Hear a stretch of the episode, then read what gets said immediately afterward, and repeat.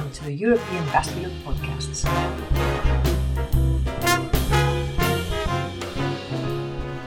This month's editor's choice is The impact of endovascular aneurysm repair on long term renal function based on hard renal outcomes by Edmund Charles and colleagues. The authors have looked into long term changes in renal function in a unicenter cohort of patients treated with elective EVAR in the UK. It is a retrospective study of a prospectively maintained database of consecutive AAA patients.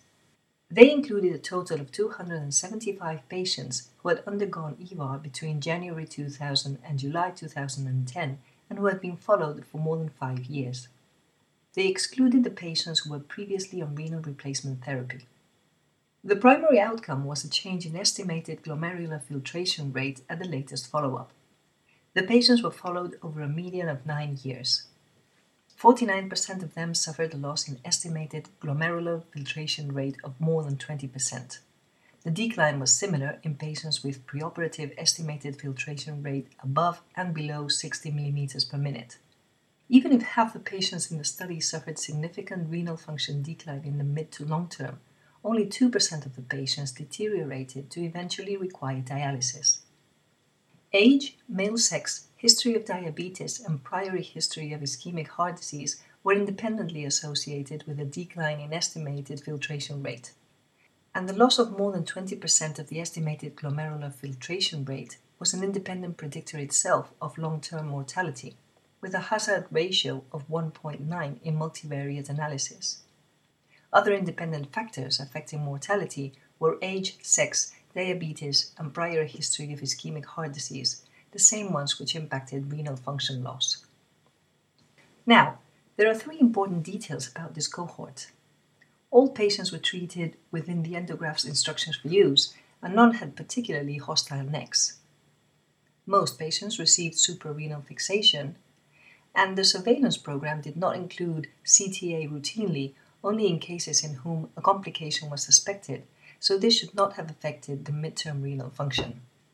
This is not the first time that suprarenal fixation has been suspected to affect renal function in the mid and long term, but this suspicion has so far not been proved, even in several studies and meta analyses published between 2006 and 2017, as highlighted by the authors in the discussion. The strong points of this paper are the long term follow up, longer than five years, and the estimated glomerular filtration rate as the outcome measure, as opposed to serum creatinine levels, which can be influenced by muscle mass, smaller in older patients, and may remain fairly unchanged until renal function is severely affected. And there are two main limitations. It is an observational study with no control group.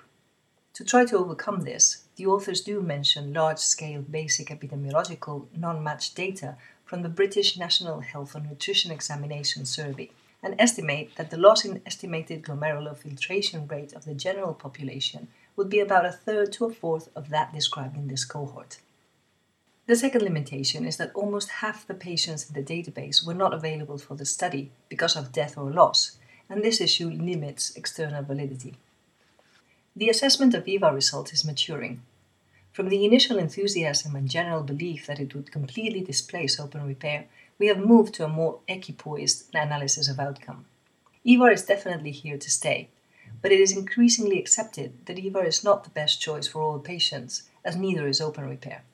The fine art of personalized medicine also reaches AAA patients. This paper adds to the different elements to take into account in decision making and in informed consent to the patients. We usually focus on aneurysm related features the risk of aneurysm rupture, surgical risk, endo leaks, need for reintervention, but it seems we should also consider the risk of renal function decline in the midterm. About two thirds of EVAR patients are alive after five years, so this risk of renal decline would affect the majority of them, with the associated impact in other organs and risk of cardiovascular events. The authors recommend considering this risk of late renal function decline, especially in younger AAA patients and those with pre existing chronic renal disease. This last group, by the way, is a difficult one in which to make choices, as patients with impaired renal function experience increased growth rates, increased surgical risk for open repair, and increased risk of complications, including short term and mid term renal function decline with EVAR. Finally, The authors also recommend surveillance of renal function in follow up programs after EVAR, which sounds very sensible and easy enough to do. I invite you to read the complete article in the European Journal of Vascular and Endovascular Surgery in their September 2019 issue, number 58, pages 328 to 333. It is an editor's choice, so open access for everyone. Until our next podcast, have a great day.